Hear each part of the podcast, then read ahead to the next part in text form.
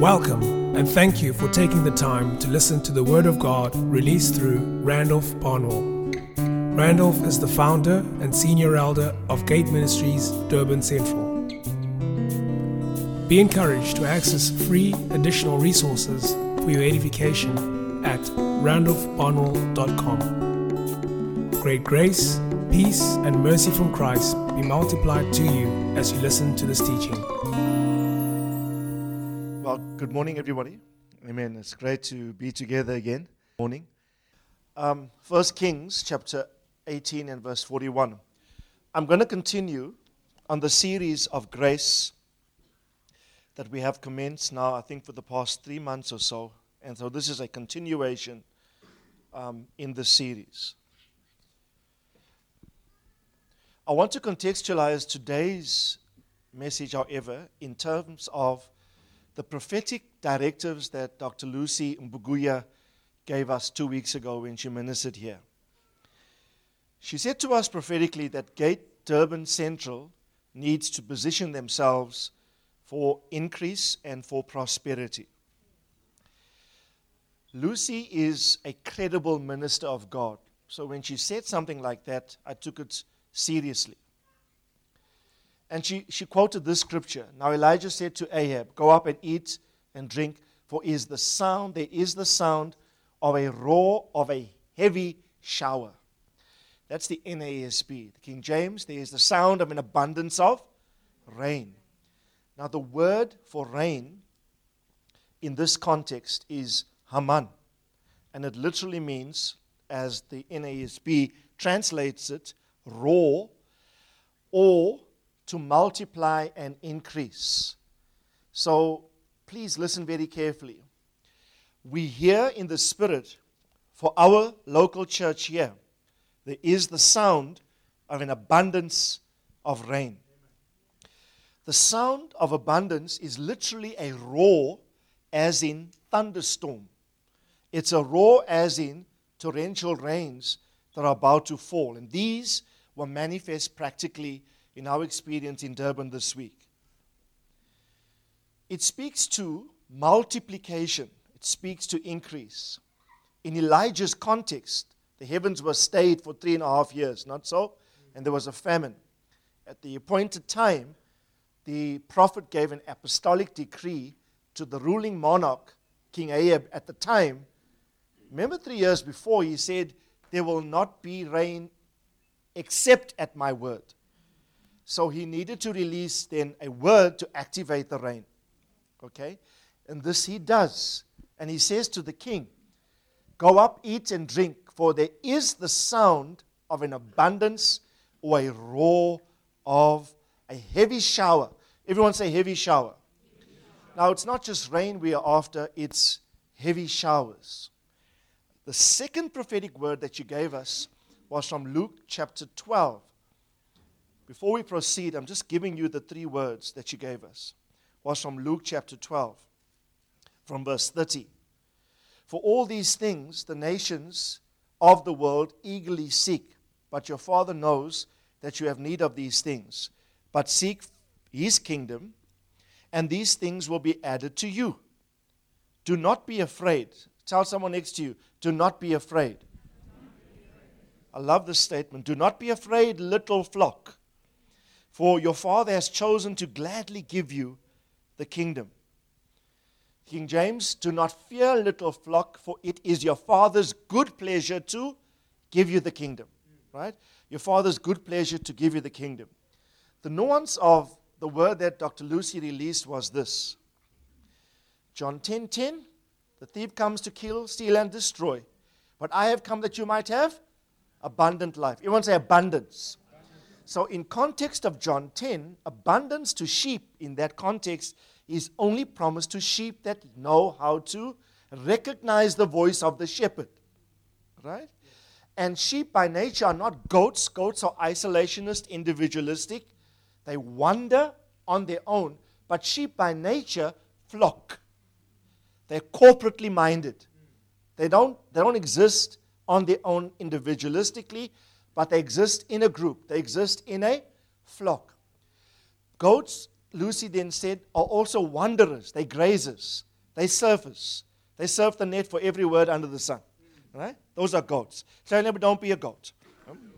But what do sheep do? The Bible says sheep know the voice of the one positioned in their life to lead them by the speaking of the word of the Lord to that caliber of sheep. An abundant life is promised. Everyone say abundance. If you, you know, these things are not hard. It's not difficult to get to an abundant living. Yep. You just need to observe little principles. Breakthrough materially or even prosperity in any dimension, not just financially. Breakthrough in prosperity for all levels of prosperity is not an event, it's a process by which you consistently obey the principles of God's word. It will come to you without you having to even seek it. You will activate by your obedience certain laws that God is obliged to bless you because of your obedience to his principles. Yes? So, um, in the context, watch, of a flock of sheep, not goats, not, not isolationist, individualistic people, but people who know their well being is dependent upon their commitment to the community and the gathering of the house of the Lord, and also the observance of the shepherd's voice that God has positioned in their life. When they obey that voice, Jesus said, You have an abundance. Oh, by the way, let me just inform you John 10:10. 10, 10, in context, the thief does not refer to the devil. Read the context. When Jesus said, The thief cometh not but for to rob, kill, steal, and destroy, I've come that you might have life, and that more abundantly, right? Jesus before that said, Thieves jump over walls into the sheep pen and they don't come through the gate. And the thieves he was talking about, they are false shepherds. The false shepherds come to rob, steal, kill, and destroy. But he said, I am the good shepherd. If any man come by me, what he was saying is, if any shepherd who is an authentic leader comes in through my representation of leadership and shepherding to shepherd my flock, my people Israel, or my, my, my flock here in Gate Durban Ministries, to that group I have will give abundant life. Okay? The devil does rob, kill, and destroy. But John 10:10 10, 10 does not refer to the devil. That's all I'm saying. Right? Contextually, you must understand what the scriptures are saying. I would then caution us not to permit yourself to be shepherded by a hireling not to be shepherded by a thief. The thief does not parade himself as a thief. But if you listen carefully, it's all about voice. Everyone say voice. It's about whose voice is most amplified in your life. A voice fathers you, words father you. Right? Fathering takes place through doctrine, through teaching. As we teach, that word fathers you. Okay? If you are a son of this house and you've committed in sonship, the messages we preach and teach here should predominate in terms of that being the primary agency that shapes and configures your spirit. Right? You should know the voice. And the voice of another, you will recognize as fake if it is fake when it comes to you. Amen? So, in that context, Dr. Lucy said this, this, this text, again, Luke 12, I think verse 30 or, or 32 do not fear or be afraid Everyone say little flock. Let me just say this to you. We are little, at least few in number, but we are not little by stature. Yeah? In our smallness, we can move nations. Don't underestimate your smallness. Don't despise the days of small beginnings, too. Yeah? Don't limit yourself. I want to encourage you. The import here is do not be afraid. I want to say it again do not fear, do not fear, do not fear. You know the Lord said to me? Randolph, you're going to have to pray through these prophecies. That's why I suspended the usual format of our house church meetings this week at every house church this week. Please fast on your house church day if you can. I know the house churches are meeting on various days as is convenient for the area, but please fast on the respective day. Come into the meeting with robust faith. You say, yes, say to your mind, we are administrators of truth. And this congregation, you really impress me with your handle on truth and your ability to express truth. But you must not only be administrators of truth, You must be administrators of the spirit realm as well. You must know how to lift your hands, raise your voice, um, approach your Father in the heavens. Be tenacious in a posture of prayer and prophecy until you see the Word of God manifest in your experience. Amen. A lot of people are all word, no spirit. Some are all spirit, no word. You got to have both. You got to have both dynamics. We know what it is to lift the hand in worship. I want to encourage you. Some of you need to, to be bold in your declaration of the administration of the, of the Spirit. David said, Let the lifting up of my hand be like the evening sacrifice. When I do this, I'm not just, it's not a bodily gesture to me. It's, it's, the, it's the posture of my spirit before God. Uh, Lamentations 3.41 says, Let us lift up our hands with our hearts. So the lifting up of the hand is a raising of the heart to the Lord. Amen. So everyone say strong prayer. And I'll show you in a while why you need to pray strongly, uh, based from the scripture in reference to prophecies. Listen carefully. Your Father has chosen, I want to emphasize this. Our Father has chosen to gladly give us the kingdom. Some of us in the revelation of this word. Please don't hear and let your hearing be circumscribed by the semantics of English here. Hear beyond hearing. Hear beyond the sound of words. Hear in your spirit. God is saying to me literally, you know, this, this incident with the attempted hijacking of the boys last night really fueled my faith. It really fueled my faith. Spoke to Pastor Thamo this morning. He said, Wow, thank you for sharing the testimony. This really encourages him also. And he, he made a statement that is classical to Thamo. He said, Our safety is not in the absence of danger, but in the presence of God. Our safety is not in the absence of danger, but it's in the presence of God. You can be in a, in a, in a, in a volatile context where life is risky, but if you are in God's will in that context, you're in the safest place. Amen? So I want to encourage you. Again, I'm not I'm just picking up a spirit of fear. Tell someone next to you, don't fear. You see, you can become paranoid because these things are as life for us here in this country. You can become paranoid, but do not become, yes, be vigilant, be wise, be sober in how you operate. But don't become, don't become unseated and move into the realm of fear. I want to I wanna reassure you all your father will take good care of you. Your father will take good care of you. So now I'm sitting up last night. We hardly slept after three, so because mind's alert now. This news came. We're praying. We gave thanks to the Lord. Uh, sat in the bed. We lifted up our hands. We offered up a prayer of thanksgiving to God. God said to me, the first thing He said, See, I hear you. It was so reassuring. See, I hear you. Then the subtle thing I felt in my spirit, the Lord saying is, Now ask me other things. God is saying to me, I was like emotional over the thing. And I, I to literally say this. Let me get over the, the emotion of this event quickly and start to administrate other aspects. Do you know you can mourn or be emotional unduly for a protracted period of time? Not necessarily.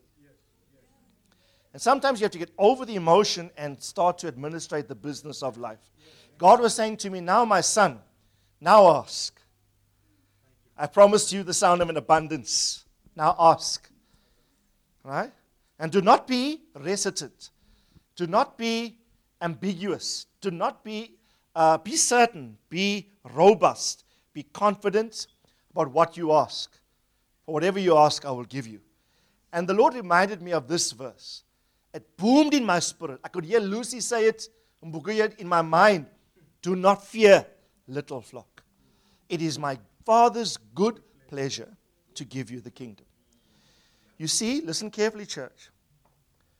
Your membership in this house now is going to be vastly different to membership in as in any other church. You know why? We have stuff to administrate globally. Everyone needs to raise a level. The commitment, the force, the vigor, the sense of obedience. Everything now has got to raise a notch. raise a notch. Know this, however, if you feel that this is not for you, it's fine. Please still come and come along for the ride. All I'm saying to all of us is the Lord is offering you the privilege of partnering with Him to steward something powerful. I think it's a most powerful thing when God sits on His throne and says, I want to do something in the earth, I want to do something in Trinidad, I want to do something, let's say in Korea. Korea just been in my heart last night. I want to do something in Korea. I need men. I need someone to partner with me. Do you know God's will remains suspended until he can find human cooperation in the earth? God, you know what the Bible says? You know the scripture, Amos 3 3? The sovereign Lord will do nothing unless he first reveals his secrets to his servants, the prophets. It's a contradiction of terms because just by saying sovereign Lord, sovereignty means I do what I want to, when I want to, without asking anybody's permission. God is sovereign. Yeah? God does, God does what he wants to, when he wants to, without consulting with anyone.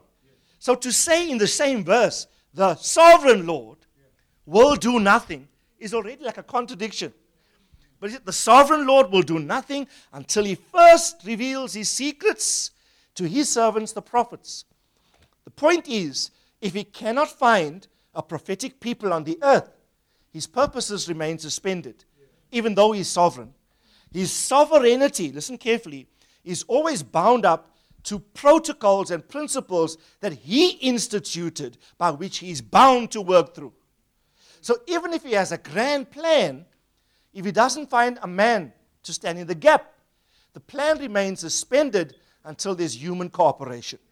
All I'm asking for this church is open your eyes to the sound of what God is saying to us. God is saying to this church, I want you humans at Gate Ministries Durban Central to up your level of cooperation with what I intend to do in Durban and beyond.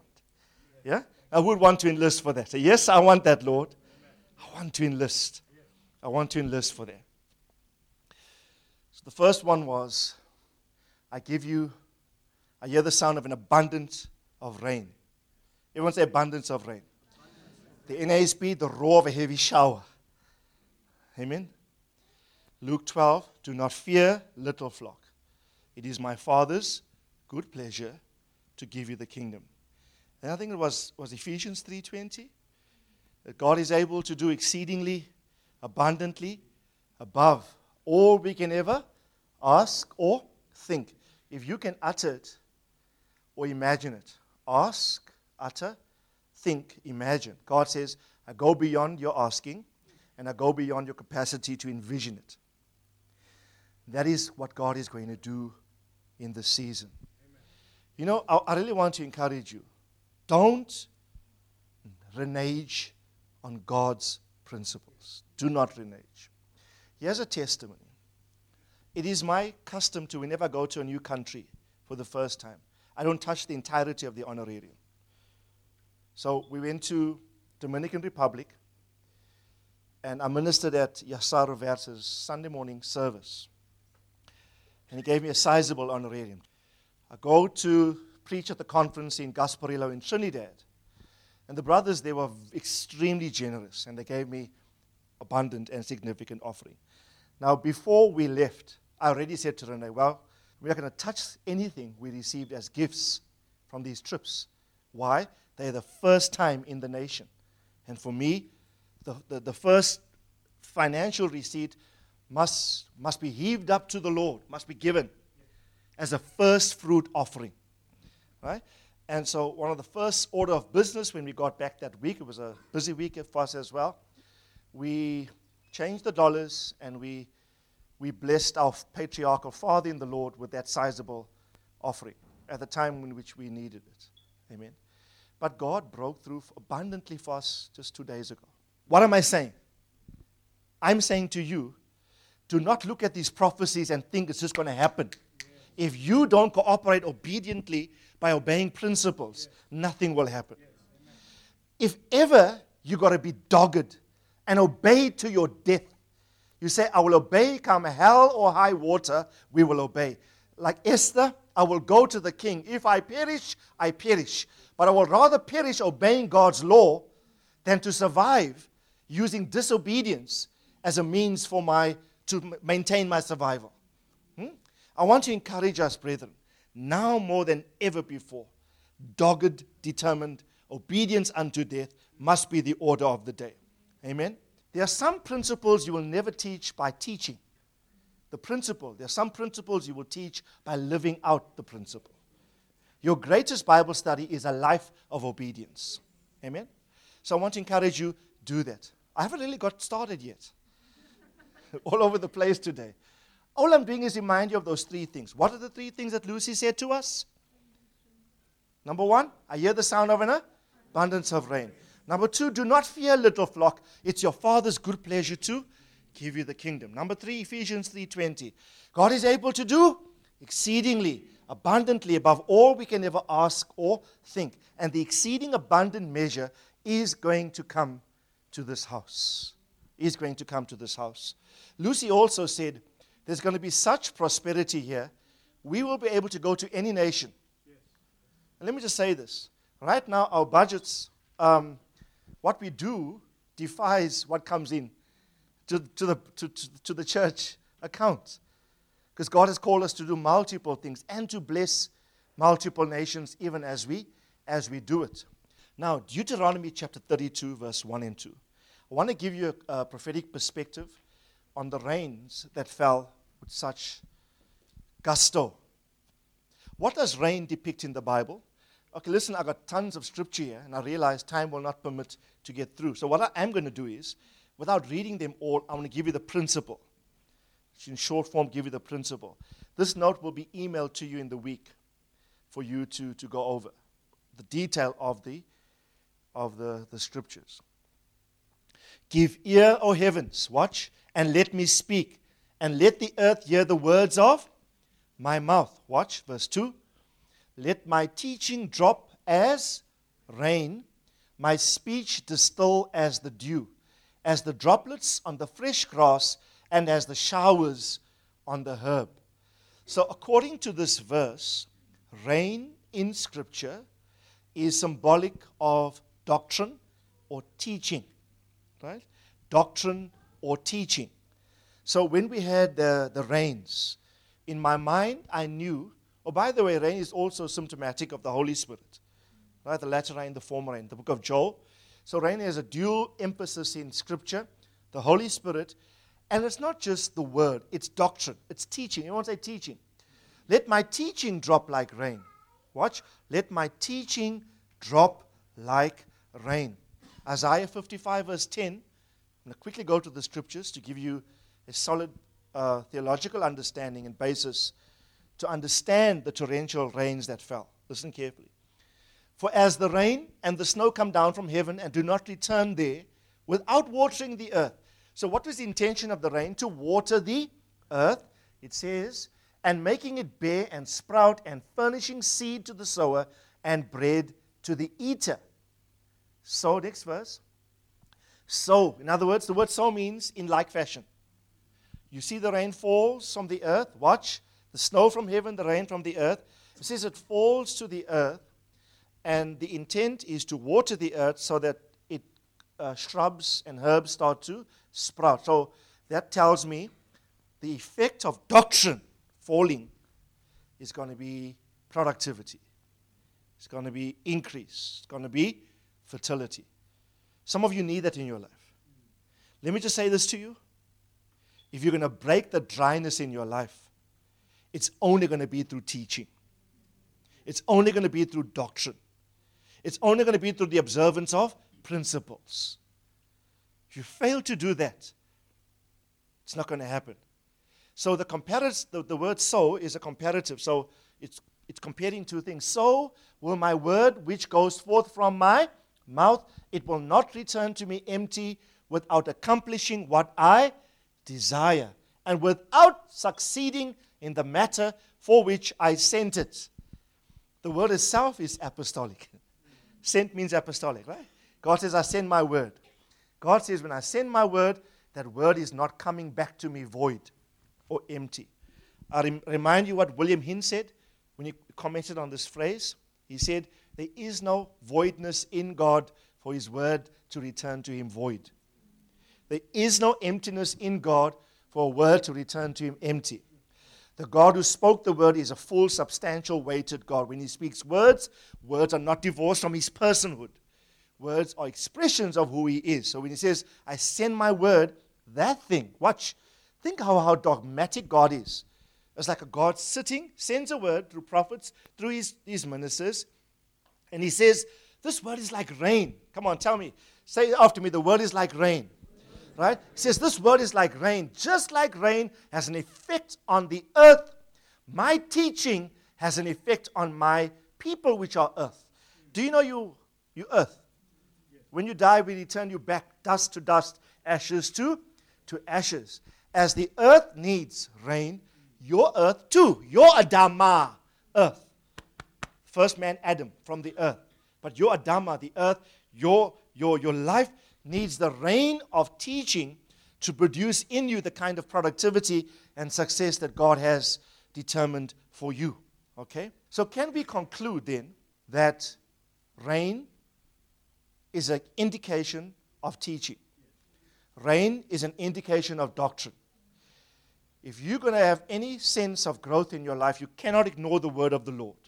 You cannot ignore it. Right? You know, if, if I were you, even become obsessive. Play that CD 10 times if you have to until you, that principle gets in you. Let me just say this to hear words on a Sunday morning is insufficient. You're going to have to hear it and hear it and hear it again. Faith comes by hearing and hearing.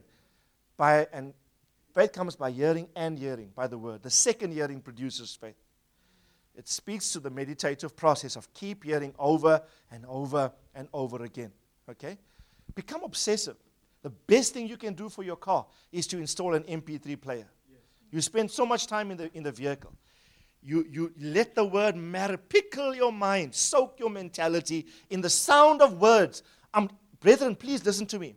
It's so elementary, but so important, most of us are neglecting it. I'm giving you a key to life. I'm giving you a key to success. It's the sound of words to your spirit that's going to father you. Buy an MP3 player for your home and for the car. Let the sound of doctrine reverberate. That is the rain. Let me listen carefully. The sound of words. That is the rain.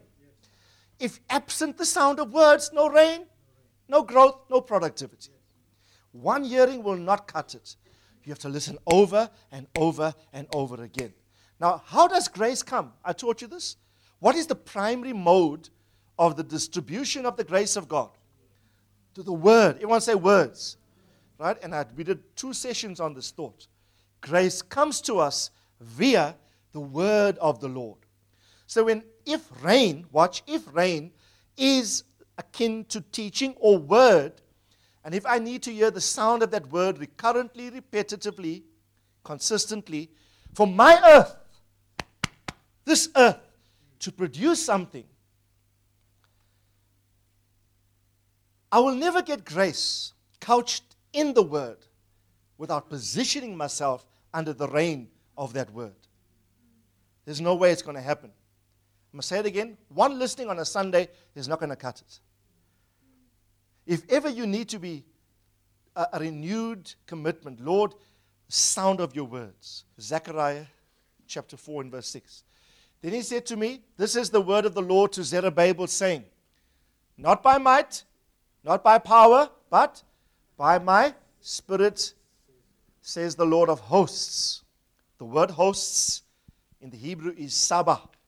T, T is silent. Uh, T S A B A, Saba. It's literally a reference to the entirety of all resources in the heavens, the angelic realm, and every other resource arrayed with military precision to dispense to the sons of men whatever they need. So, for example, you know the, the tithing chapter. What's it? Malachi 3. It says this Bring all the tithes to the storehouse. What does it say? I will rebuke the devourer for your sake. For your sake, says who? Says the Lord of hosts.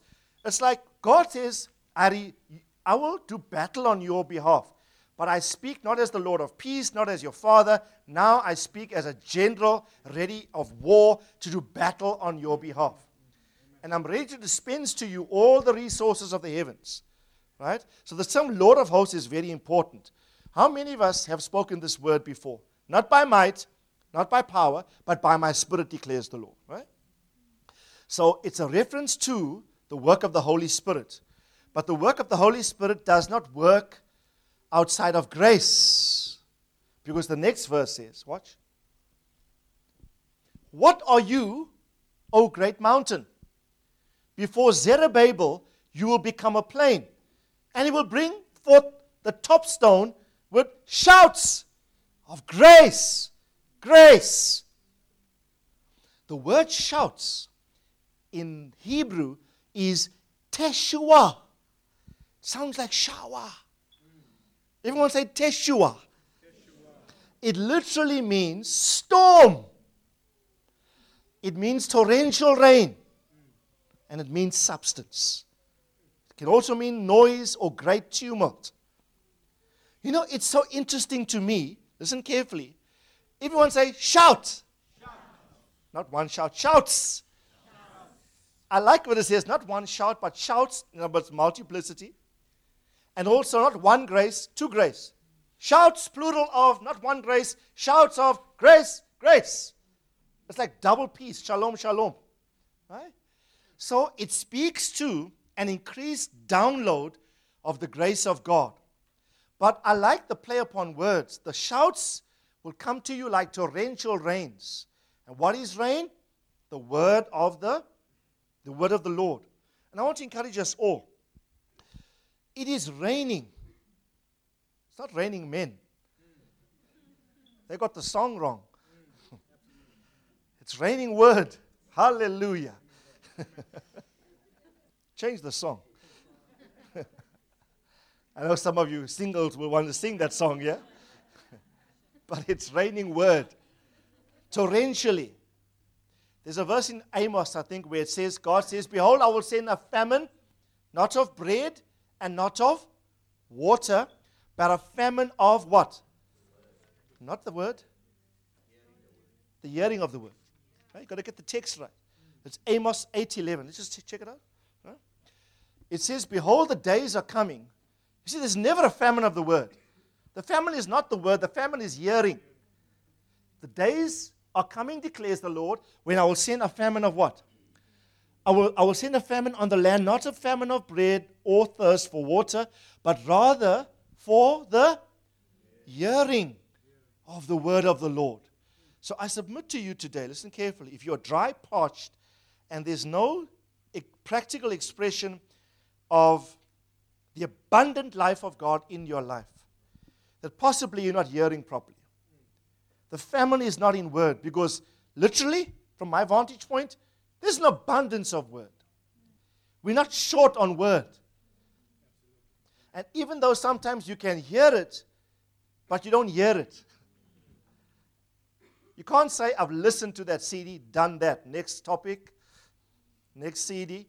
Sometimes you listen to one CD over and over again until that word is incarnated in your, in your life and you begin to walk in the principle. You determine your own shower, by the way. Amen. You determine the rate at which it rains in your house. The more you resound, sound and resound those words, I submit to you, the greater will be the flow of growth. Renee was listening to in the week the, the series on the prosperity of the soul that we taught a while ago here. The whole series on soul prosperity. So she, she had it going on in our room on our player all the time. Every now and then I'll pass by and I'll hear. Now I'm preaching this, so I'll hear myself saying something. And you know, at times, wow, eh, that blessed me. Did I really say that? You know? And I realize it's not me, it's the, the Holy Spirit speaking to me, even through me. the word must first hit home before it's outlived out there. Amen? And so, watch. To get back to Zechariah chapter 4, verse 6. Listen carefully. Not by might, not by power, but by my spirit, declares the Lord. So the spirit is only going to work through showers, teshua, torrential deposits of grace. Grace will only come to you through the rain of the word, the rain of doctrine. So you're going to have to to activate spirit power not by might, not by power, but by the spirit. The spirit will not work outside of the level of word that you permit in your life. It's the degree of the word that you permit that you give the spirit something to work with. Outside of that, you're not going to experience the fullness of what God has in store for all of us. Now, who wants this torrential rain? Yeah? We all do. Amen. I want to encourage you. Oh, by the way, I'll talk to, to this, this, this passage. There's a whole session that I've dedicated to. It's a special session which I've entitled uh, Finishing by Grace. The top stone, or let me give you the background to this. Zerubbabel was the first person that led the first installment of exiles from, of Israel from Babylonian captivity. There were three installments, three waves. It was Zerubbabel, who led the first. After a few years, Ezra, the scribe, led the second installment. And then, who was it? Nehemiah, who led the last. So three installments. Okay, Moses had one installment out of Egypt. Moses had no time for three. He said, one night, whole lot of us, we're out of here. But the the captivity in Egypt vastly different to the captivity in Babylon. It's an interesting comparative study to do. So they came back in three waves. This first guy, Zerubbabel, was an apostolic type. Apostles always go first, right? Apostles always go first. And his task was to rebuild the temple. Not so? They had rebuilt the temple up to foundation level when, through opposition from surrounding nations, the building process was thwarted, was stopped. For 15 years, they could not go beyond the foundation. What does God do?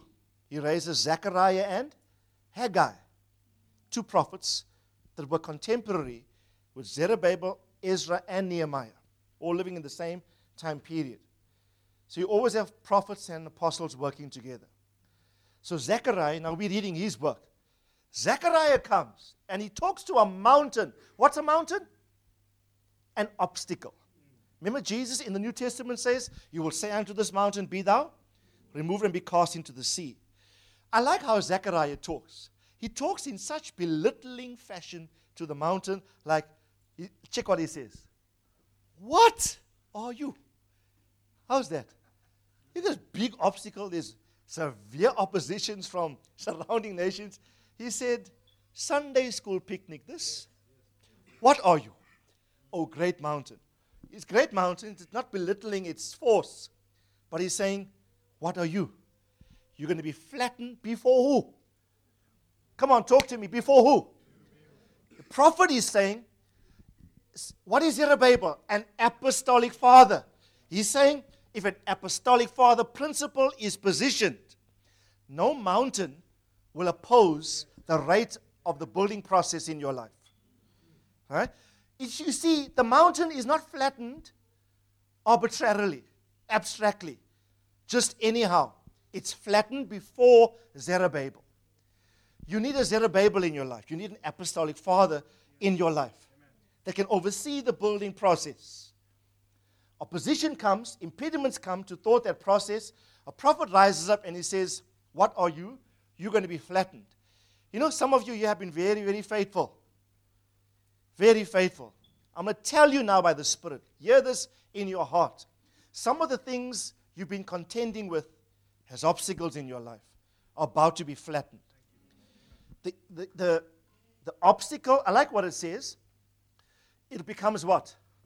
It becomes a plain. So that which opposed you, you're now going to walk on. Right?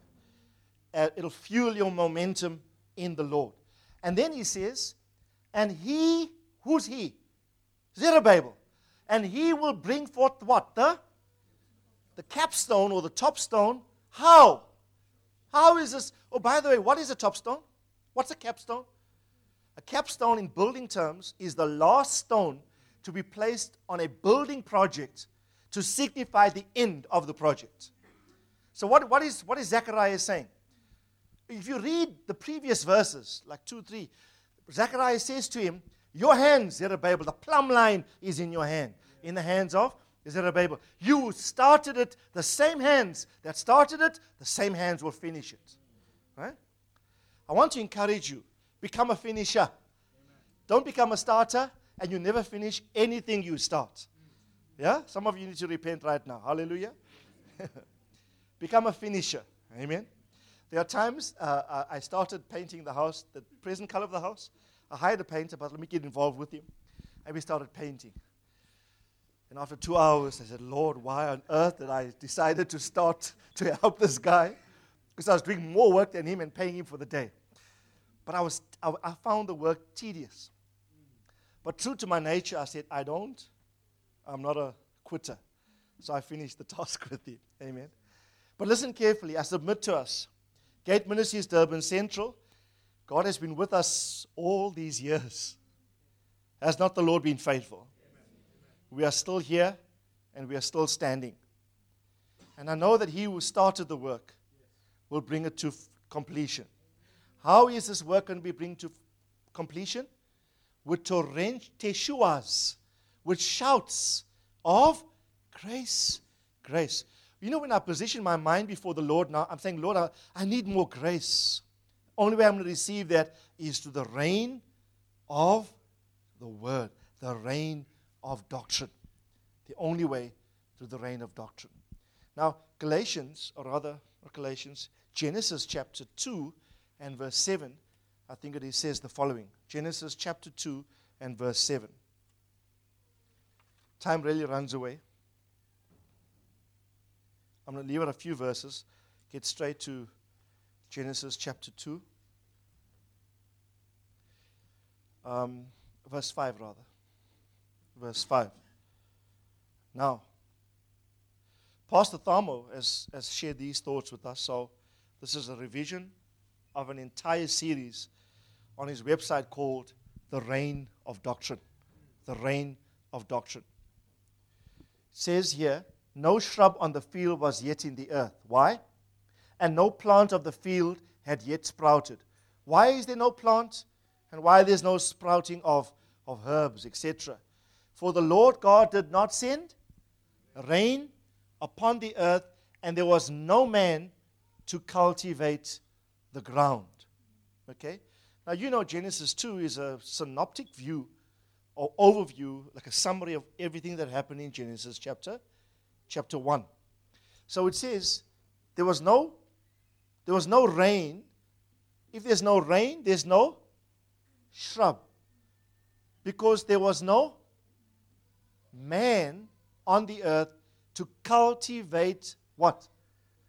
To cultivate the, the, to cultivate the ground. The word for ground here is adama. Okay? Everyone say adama. The word for earth is eres or land, which is generally used in the Old Testament. Land or earth, eres. But here, the word is adama for ground. It is closely linked to the word for man. The Hebrew word for man is Adam. Right? So when the Lord says, There's nothing growing because I haven't sent rain. I haven't sent rain because I haven't positioned a man in the garden. I need a man first before I send the rain. Right? Now, listen carefully. God will position a rain man in your life, one that can bring doctrine. Right? Let me just say this. If anyone is still in doubt as to the biblical accuracy of fathers and sons, you need to be thoroughly reassured. For unless, unless you regard the man that God has positioned in your Adama, in your ground, in your earth, there will never be rain produced in you, rain that can bring shouts of grace, grace to you. And you will forever find yourself striving in the flesh to get results. There is a way, and it's by grace. There is a way, and it's by grace. You know, I reviewed um, one of Pastor Thamo's teachings in the week not audially, it was on my website. I have a lot of these summaries on my website, the past ASIMs, on a particular t- topic that I needed to refresh my mind on. So I just read the text, various sessions.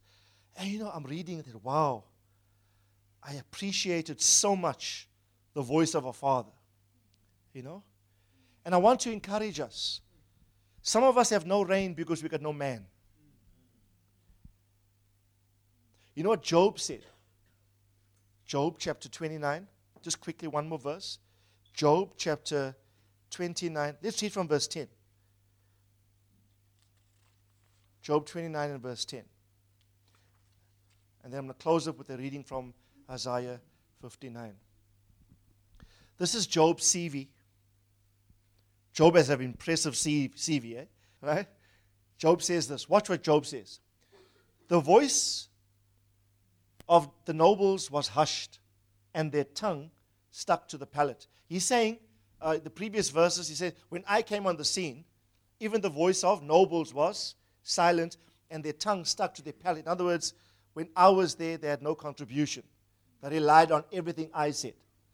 And then verse 11, watch. He says, For when the ear heard, it called me blessed. And when the eye saw, it gave witness of me. Because I delivered the poor who cried for help, and the orphan who had no helper. The blessing of the one ready to perish came upon me, and I made the widow's heart to sing for joy. Impressive CV, not so? How's your CV compared to this one? Next. I put on righteousness, it clothed me. My justice was like a robe and a turban. I was eyes to the blind, and I was feet to the lame. I was a father. Everyone say a father. Did Job embody the fathering spirit? Yes, he did.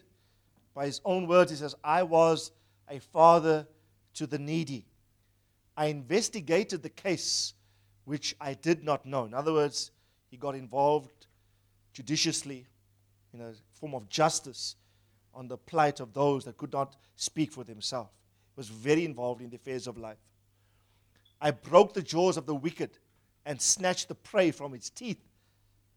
Right? You thought David was bad. Check this guy out. Right? I thought, then I thought, I shall die in my nest, and I shall multiply my days as the sand. My root, notice his success. What is the reason for Job's success? Where is he positioned? He says, My root is spread out to where? To the waters. What is water? Consistent image of the Word of God. This guy is daily word, word, word. Right? My root is spread out to the waters, and dew lies all night on my branch. Remember the word we, we read in Deuteronomy 32? Let my teaching fall like rain, and my speech like dew on the tender herbs. Right? Where was the manna found? Where was the manna found? In Moses' day when they journeyed? Under the dew. When the father went out to collect the manna every day, the manna was found, and dew is the speech of the Lord. Rain is the doctrine of the Lord. Teaching, dew is the rhema, the specific speaking of the Lord for a specific context. Grace. So he says, watch, my root is spread out. Just go back.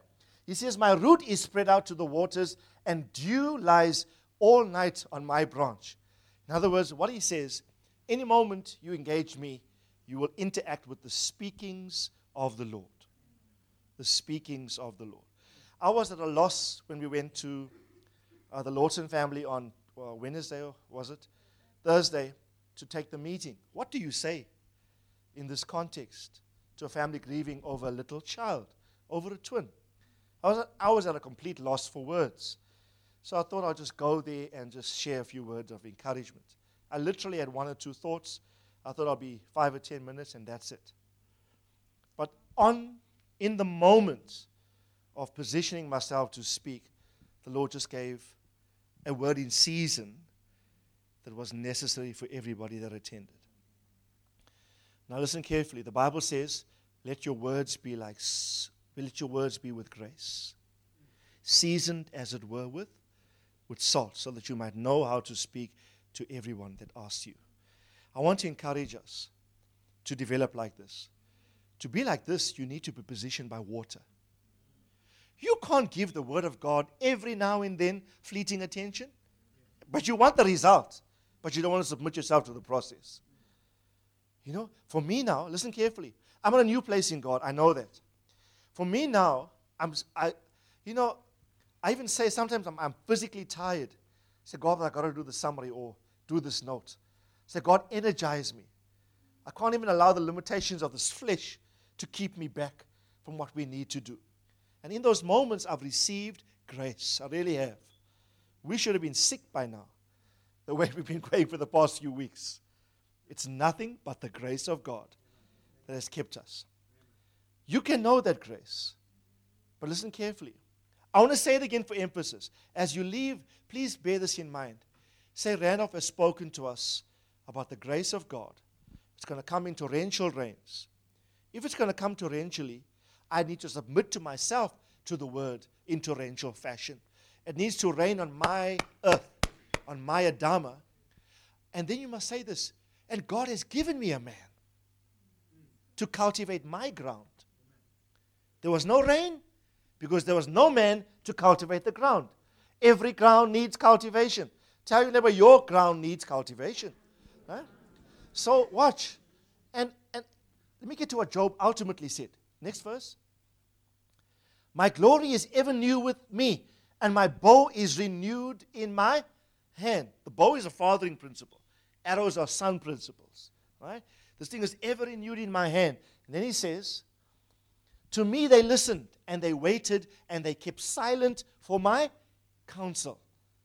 In other words, when I offered counsel, they with humility accepted the counsel and did not react to the counsel. He's saying people listened to me. Amen. And then it says, After my words, they did not speak again. And my speech, what? Dropped on them. What drops? Raindrops. That's what we call it raindrops. Raindrops. Do you know whenever you come to church, it's raining, it's pouring, huh? torrentially. It has been doing so for the past few weeks. And you're sitting there with your Adama, with your ground, your life that's going to be cultivated by the dropping of water of the word in rain to bring you shouts of grace, grace that will enable you to finish whatever God has called you to. Bring your top stone to your process and say, Not by might, not by power, but by my. It's only then the Spirit of the Lord kicks in. If you don't give the Spirit of the Lord something to work with, it's not going to happen. That promise, not by might, not by power, but by my Spirit, in context, is within the context of a word saturated grace environment. Amen. And then he said this They waited for me how? They waited for me as for the rain. Job was a rain man. When Job came, it rained on people. By his words, he dropped rain and he cultivated the ground of the hearts of men and growth, productivity, and increase. Remind your neighbor, it's raining. Amen. It's pouring. Your old man must not be snoring. Don't go to bed. If you are asleep at this time, it's the wrong time to be sleeping. I'm so excited about the season. I cannot contain my excitement anymore. Right? I know when I position myself to my Job, my rainman, and he speaks, I receive the rain. My obedience there too activates growth, productivity, and increase in my life. I like this. They waited for me as for the rain, and they opened their mouth as for the spring rain. There's a lovely text in, in Zechariah, um, Zechariah 10, verse 1. It says, Ask rain from the Lord at the time of the spring rain. The Lord who makes the storm clouds, he will give showers of rain, vegetation in the field to each man. We're going to ask. I want to submit to all of us. We are extremely privileged. We really are. patriarchal house we belong to is going to do global things of significance in the earth. We're saying to the Lord, we want to be contributing factors to that process. God, we want to play a vital role. Amen. You know, I was so blessed. I, I gate crashed um, uh, Westville, Durban Westville, Pine Towns meeting in the house church. I was so blessed by the comments uh, and the sharing of people, but particularly the young men. These, there was jo- Joash, Jaden, Keegan. Who else was there? Keller. Who else? Which other young people? With? And I'm sure this is true for all the young people. I want to encourage the young people to go to your house church meetings. I listened to them. I thought, wow, where's my notebook? I needed to make notes of the kinds. And it's not just what they were saying, it's the strength with which they were saying it. It wasn't just a report, it was sheer conviction of, of, a standpoint within them. Right? And I thought, wow, at least we're doing something right. okay. Hey? And I just, I just heard the sound of strength and of leadership come through. Huh? Watch these people in a few years' time. Watch the space, okay? It's raining in house church, amen? So I want to encourage us. And I, I think it's the same for all of our young people. Just such solid, formidable people of such, such caliber in the Lord, amen? It's raining. Although Elijah said, It's raining, what did he do? I hear the sound of an abundance of rain. What did the man do straight afterwards? He ran where? The top of a mountain he put his head between his knees. And what did he pray for? He prayed for rain. I don't have time to demonstrate this. Please, you must rehearse. I'll email this note to you. There's no time to speak to it now. It's session four in our prayer fasting fasting series. I'll email it to you this afternoon. It's accessible also from our website. You can download the PDF and you can listen to the audio. Here, I use six case studies to demonstrate one principle. The principle is this. Here's the principle.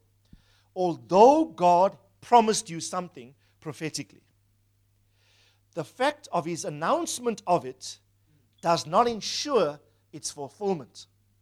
What is critical to the fulfillment of that word is partnership with him by prayer. So, could Elijah then rest? Because God said, He told Elijah, There is the sound, I can hear it, of an abundance of rain. But what does human responsibility do in reference to what the human has heard? He positions himself, and James comments on him. Elijah was a man with like passions like you and I. Yet he prayed for rain. Right? And it rained. It prayed for rain, and it rained. Ezekiel 36, God says something like this I have determined to make Jerusalem a praise in the earth but I will wait, he says. I will wait. I have determined, watch, I have determined, I have determined to do this. But he says, I will wait for the sons of men to inquire of it of me. I have determined to do it, but I'm waiting for someone to partner with me in prayer. When you pray this week in your house church meetings, you are not praying, begging God to do something He doesn't want to do.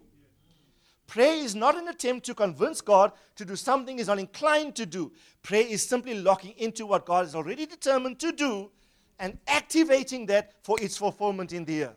That's all it is. So when you pray this week, come on, are you all excited about the prayer meetings this week? Yeah? So we're going to gather in several locations throughout the week. We are really trusting God for a building. Okay? But we're really going to pray that God, we need a premises we can call home to receive the nations of the earth for instruction.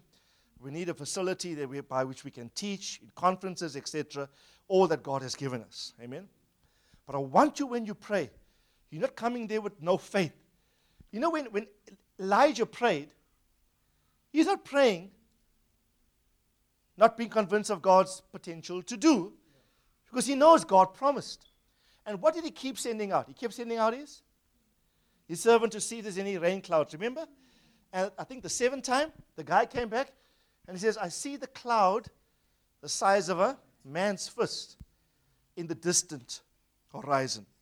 Now, you know, it wasn't the size, it wasn't literally this, because you're seeing it from the earth. Yeah? So from the earth, it looks like small. Can you see some distant realities in smallness right now that God is bringing closer to us? By faith, you must observe those realities. I declare that your lack of abundance days are over. Stand with me quickly. Now is not the time for umbrellas. This rain you want to soak in. okay. At one point in time, uh, in cleaning the house, we were so wet just inside the house from cleaning the flood. And then at one point we had to go outside. Well, it's pointless going out with any raincoats or, or umbrellas because just let this thing drench us. Right? How many of you want to become drenched? I want to instill within your heart a new passion for God's word. Listening and the hearing. You say, God, I want it to rain torrentially on my heart. You promised me you're going to give me shouts of grace, rainstorms of grace, grace to it. Some of you are going to know a level of an abundance. I believe God. Do you? Remember the, the principle of Jehoshaphat? Believe God. How does it go? Believe God and you will be? And you will prosper. Believe, believe God, you will be established. Believe his servants and you will prosper. Believe the prophet and you will prosper. Do we believe this morning? We believe. Amen. I want you to position yourself for answers to prayer like you've never seen them for your life. But you see, grace attends those who are committed to purpose. If you're not going to be committed to the purposes of God, to give then grace would be futile. Because part of grace is an enablement to do, an empowerment to do, and to do far more than you ever have done before. Amen. And I really want to encourage you. I want to remind you what Dr. Segi said to us last week. Your church, he said, is a group of leaders, from, from what he can see. A group of leaders are in your church.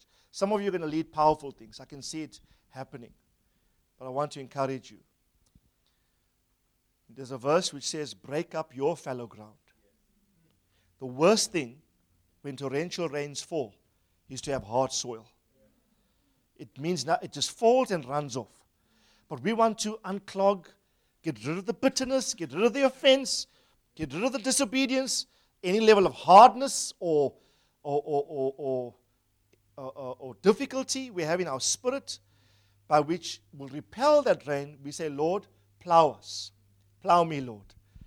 Unearth, unclog, remove the weeds, so that when you, your rain does pour, the ground of my heart is sufficiently well prepared.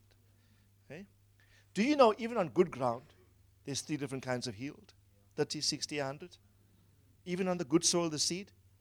Right? It's how you hear that determines the, re- the result. How you hear. Amen. Lift up your hands to Him. Open your heart to the Lord right now. Open your spirit. The banks have burst. I hear the sound of the roar of a heavy shower in your life. For your business, for your marriage, for your workplace, for the unspoken, unechoed cries you haven't even voiced to anyone. I hear the Lord saying, I've heard those, I've seen those. You're in a season of top stone.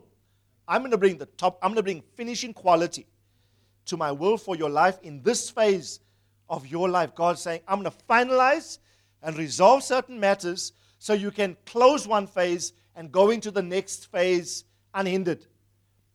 Sure, certain, sure footed, walking with confidence into what I have called you to, declares the Lord. So we lift up our hands to you, loving Father. We're so excited about your word. We are so excited about what you are doing. You promised us, you gave us a literal, practical experience of it. Now we know that in the mouth of two or three witnesses, every word shall be established. Father, we, we look with, with anticipation for the bursting of the banks, even in the spirit realm, even now as we speak. You said, I've positioned watchmen on your walls, O Jerusalem, and they will not give me rest day and night until I make Jerusalem a praise in the earth. Father, we position ourselves in prayer like Elijah did. We are so glad for what you've spoken, but help us to transcend the emotion of the word into practical obedience of cooperation with that word. We submit ourselves in the coming week to strong prayer. We will submit ourselves in the coming week to strong intercession, even fasting, to see the word come to pass. Our attempts are not to convince you, because you already want to do it. Our attempts are simply to partner with you, agree. We're bringing earth to align with the heavens, and it shall be done in every single person's life, every family's life, every business, every workplace. I decree that every ground will be cultivated, that growth, productivity, and increase will be had by every single one. Break the staleness, break the impasse that some of us are experiencing, break the normality, break the boredom of life, break the sameness, bring a sense of adventure, of newness, new landscapes, new opportunities to explore and to discover. Come on, lift your hands. I'm going to pray a prayer of impartation. Father, by your authority, I, com- I impart the grace of God to everyone, even now, by my utterance in the name of the Lord. I decree every single one of us is highly favored of the Lord. No matter what things work against us in the natural, I decree that grace will override those human weaknesses and human limitations in the name of the Lord. Not by might, not by power, not by human ingenuity, not by human intellect, skill, or talent. Father, many of us are standing on the phase of a, uh, the precipice of a new phase. We want to walk into it not based upon leaning, having great store by our own skill and talent or historical success. Even, Father, we take our mind off the historical successes you've given to us up to this point in time. For behold, says the Lord, I want to do a brand new thing. And not even the history of success can be a standard to which compare what you want to do. So, Father, we receive it by faith. We receive it by faith. Great grace, great peace, great favor be upon every single one of us. In Jesus' mighty name. Amen and amen. Amen. Give the Lord a hand of praise. Amen.